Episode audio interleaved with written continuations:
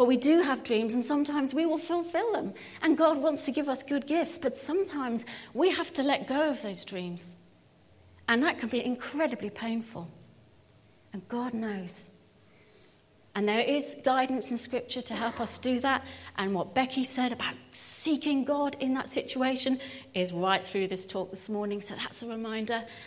I don't know if any of you have heard of Sheridan Voysey. He's a great communicator, both as a speaker and as a writer. And I just yesterday thought, I've got to take this book. Maybe there's someone needs to read this. Sheridan and his wife had a dream of having children. Ten years later, after all the attempts at various ways of having children, he had to let go of that dream. Now, this isn't just about wanting a family. This is whatever your dream is that you're having to let go. And one endorsement I'll quickly read. Some dreams come true, but others die a painful death. We can learn from both. In Resurrection Year, Sheridan Voysey writes from experience. There is life after the death of a dream. That's the message I wanted to get across this morning. There is life after your dream if you walk it through with God. He will give you a resurrection year. If you want more details of this, see me after or email me. I'm on Church Suite and I can get that to you. Bless you and seek God in that place. Right, moving on, back to Joseph. Now his brothers had gone to graze their father's flocks near Shechem. And Jacob said, I'm going to send you to them. And basically, if you read on, it's because he wanted to report. to me, that seems that's not the best idea, Jacob. But it's not about Jacob. It's not about Joseph. God is the hero of this story. God needed to get Joseph where he needed him. And so he went from his home in Hebron, moved up to Shechem, found that they weren't there. A guy happened to be there. Coincidentally, God makes sure we get the guidance we need. And he moved up to Dothan, far, far away from family. But his brothers saw him in the distance, and before he reached them, they plotted to kill him. Here comes that dreamer. Come now, let's kill him and throw him into one of these cisterns and say that a ferocious animal devoured him. Then we'll see what comes of his dreams. Now, Reuben was the eldest of the 12 sons, and he intervened. Bless him. No, you can't kill him. Let's just, yeah, put him in a system, but don't kill him. So they rough handle him. They, he's wearing his robe. Example of he shouldn't be wearing his robe. They steal his robe and they throw him into a dry cistern. Now, these are deep. It would have hurt him. They eat a meal around the top. Did they give him any food? I don't know. How long was he in there? I don't know. It doesn't tell us. But they sold him to traders instead. While Reuben was out the way, because he comes back a bit later in the story, says, Where's he gone?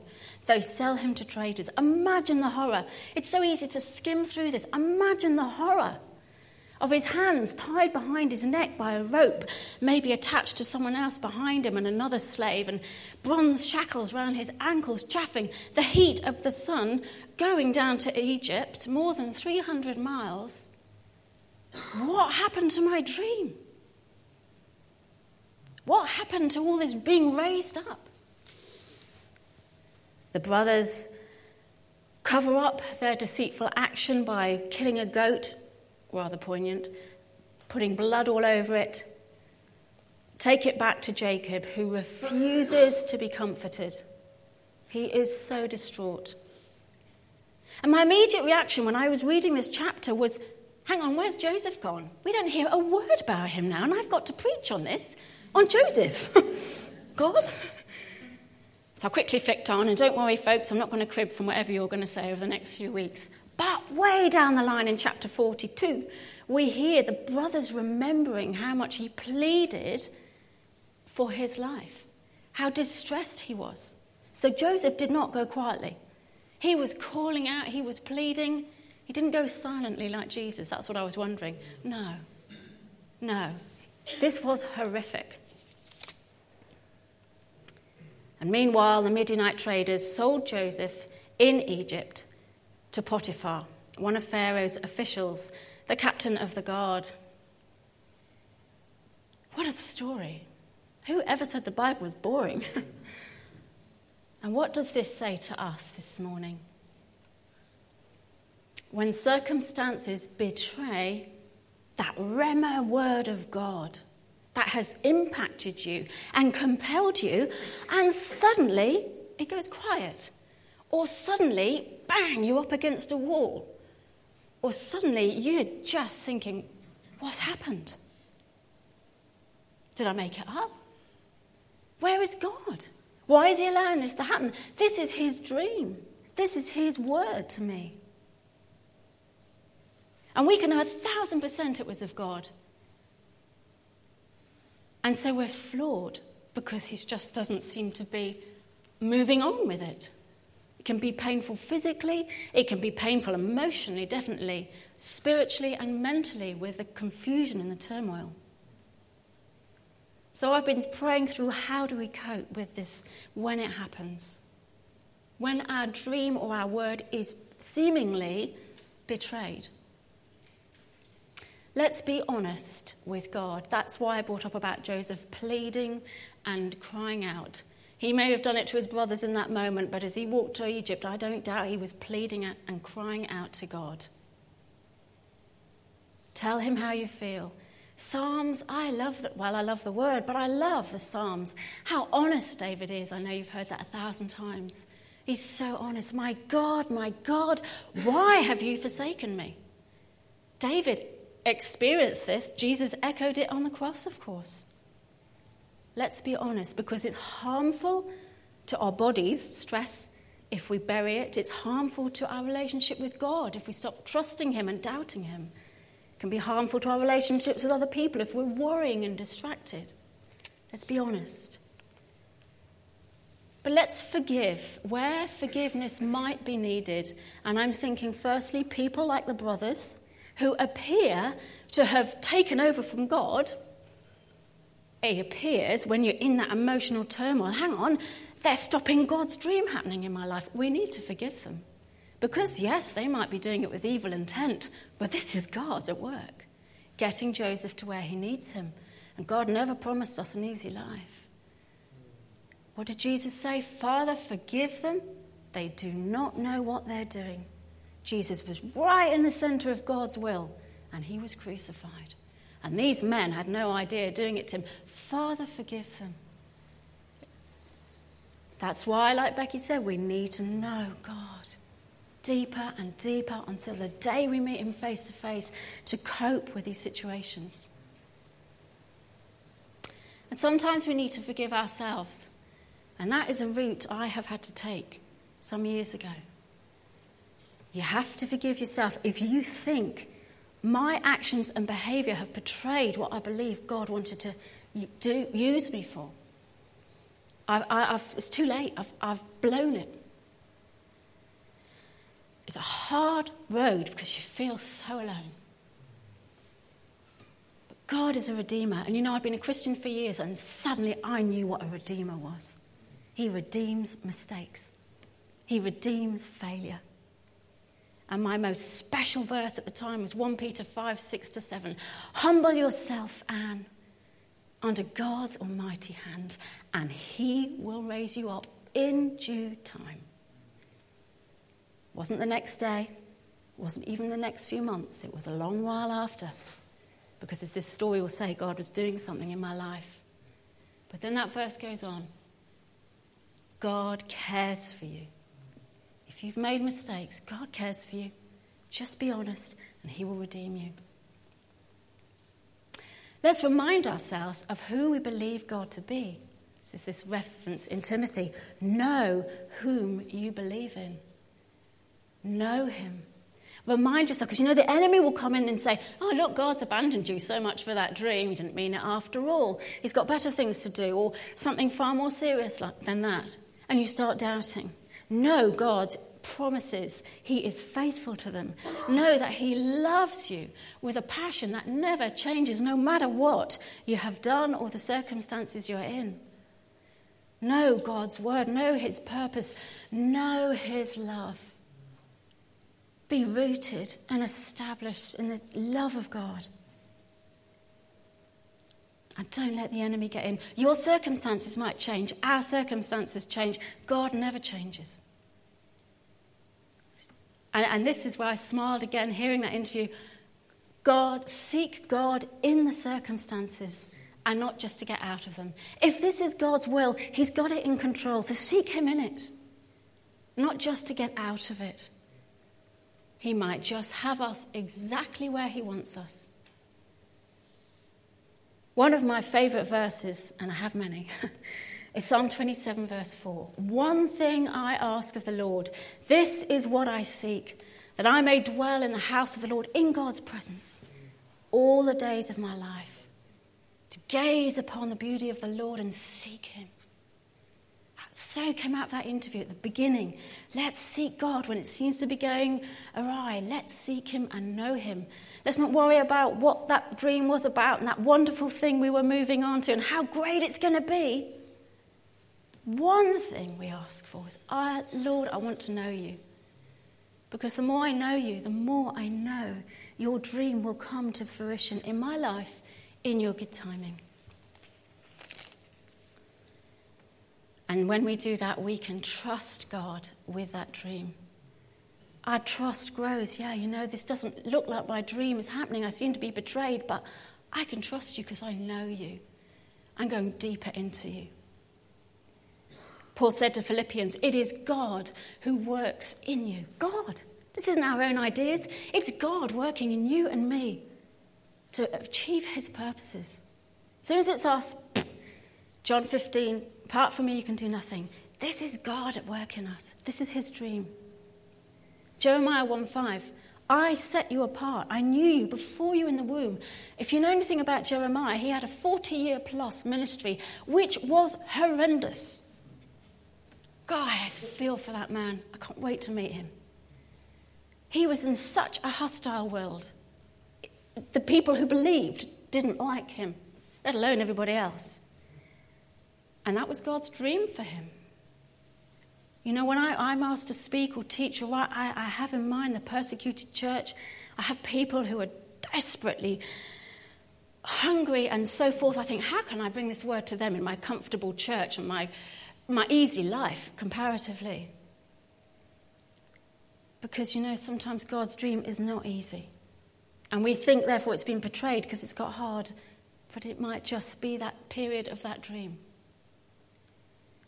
Isaiah 55 11, let this encourage you. God will not let that Rhema word that He gave you, that vision, that word, it will not return to Him empty without accomplishing what He desires and achieving His purpose.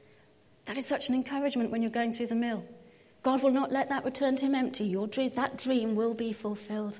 I remember Trace here. She shared this a few weeks ago when Jamie was talking about suffering. Thank you for that. She held on to her word that she knew she'd been given. When everything around her said no, she held on. I believe Joseph knew those dreams were of God. And the reason I say that is because I don't think he'd have offered to interpret to others a bit later in the story. And certainly not Pharaoh, who was God in Egypt. And then counsel Pharaoh as to what to do with it. You have to know. I believe Joseph always knew this was of God. And so that gave him the confidence to hold on in that horrific time of being betrayed by his brothers and going into slavery. I must press on. Ask what we might need to learn. Definitely now our character will need refining because we're not perfect. Joseph had some edges to be robbed off and probably spent a lot of time thinking about how he could have perhaps treated his brothers differently. But you know, Joseph had a new language to learn. He couldn't go up to the end of the story and be with Pharaoh until he'd learned Egyptian, until he learned to write in their funny, what's it, scribe thing. He had new culture to learn about, household skills. So when God gives us a dream like my Nehemiah, Ezra, and Luke, that was years ago. I had an awful lot to learn. I was in a beginning probably for about 25 years. we need to be prepared. God will give us a dream to aspire to it and grow to it. But we may need to be prepared. So you might just be where God wants you to be and ask, Lord, what do I need to learn in this circumstance that appears to be betraying the fulfillment of the dream? There must be something I can be learning. Do whatever your hand finds to do. These were the words that Samuel gave Saul after he anointed him to be king. He anointed him to be king and said, Go home and plough your father's fields. Do whatever your hand finds to do, and God will bring the moment to raise you up. God brought the moment for um, Joseph to, to, to fulfill his dream years later. And meanwhile, he, he was very uh, man of integrity and so forth. He changed from Genesis 37 to next week's story.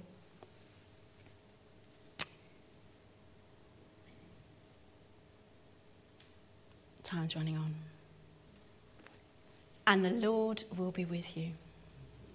How wonderful is that? What more can we ask for? There is nothing better in the world than to have God with you, whatever circumstance you're in. And as we seek God in that circumstance, and as Becky said, find our security in Him, find our identity when the going gets tough, and she was adjusting to life and challenge and so forth. And she says, let God support you through others. This is what church is, guys. We're here for each other. Yeah, we have a mission field out there, but we're here for each other. God didn't want us to be alone. Let's minister to each other with the love and grace and gifts that He gives us. God is with us through each other, as well as through the wonderful worship that we're, we're given here every, every week to raise our sights heavenward. 1 Samuel gives us, uh, the Genesis reference there gives us a glimpse to next week. God was with Joseph. 1 Samuel, God was with Saul. Jesus in Matthew, I will be with you to the end of the age. God's eternal promise through Scripture in Hebrews Never will I leave you. Sometimes we have to shout that back into ourselves. Never will I leave you. In fact, you mentioned that, didn't you? God is with us. Praise God. So, this is the beginning of our adventure, and it can feel like a bit of a full start when it's been betrayed to us. Some of you may be eager to move on because you can relate perhaps more to another part of Joseph's life, and I appreciate that. But I pray God will speak to you through something today. Some of us might have actually more of a personal dream that we're struggling to let go of. God bless you in that and seek Him. Other of us might be still unsure, discerning that Rhema word for us. We might be at the, right at the beginning. God will speak if you listen and open your heart and dig into Scripture. And some of us may feel betrayed. Lord, this was what you said, and look at me now. A word from R.T. Kendall to finish. The worst thing that can happen to any man or woman is to succeed in the things of God before they are ready, until his anointing has been refined. So, if, if as a group, uh, whilst they're singing, if anybody, I presume the ministry team are here, can, um, they'll be over here if you'd like prayer for any of those things I mentioned about dreams. They'd love to just come alongside you. You don't necessarily have to give much detail, but just to pray God's wisdom and understanding for you. Maybe you'd rather come down here and just make another commitment to letting go of a dream or opening your heart to God's Rhema dream for you or trusting Him. Lord, I'm going to trust you. I know this dream looks like it's in shatters, but I'm going to trust you. Maybe you just want to now just worship God where you are, and that's absolutely fine too. Father God, I thank you for your word through Paul that you want to work through us, every single person here. And I ask, Lord, your ongoing wisdom through your word to them, spiritual wisdom and understanding of the knowledge of your will. That they would not be looking to their own opinions, and I include myself in that, Father.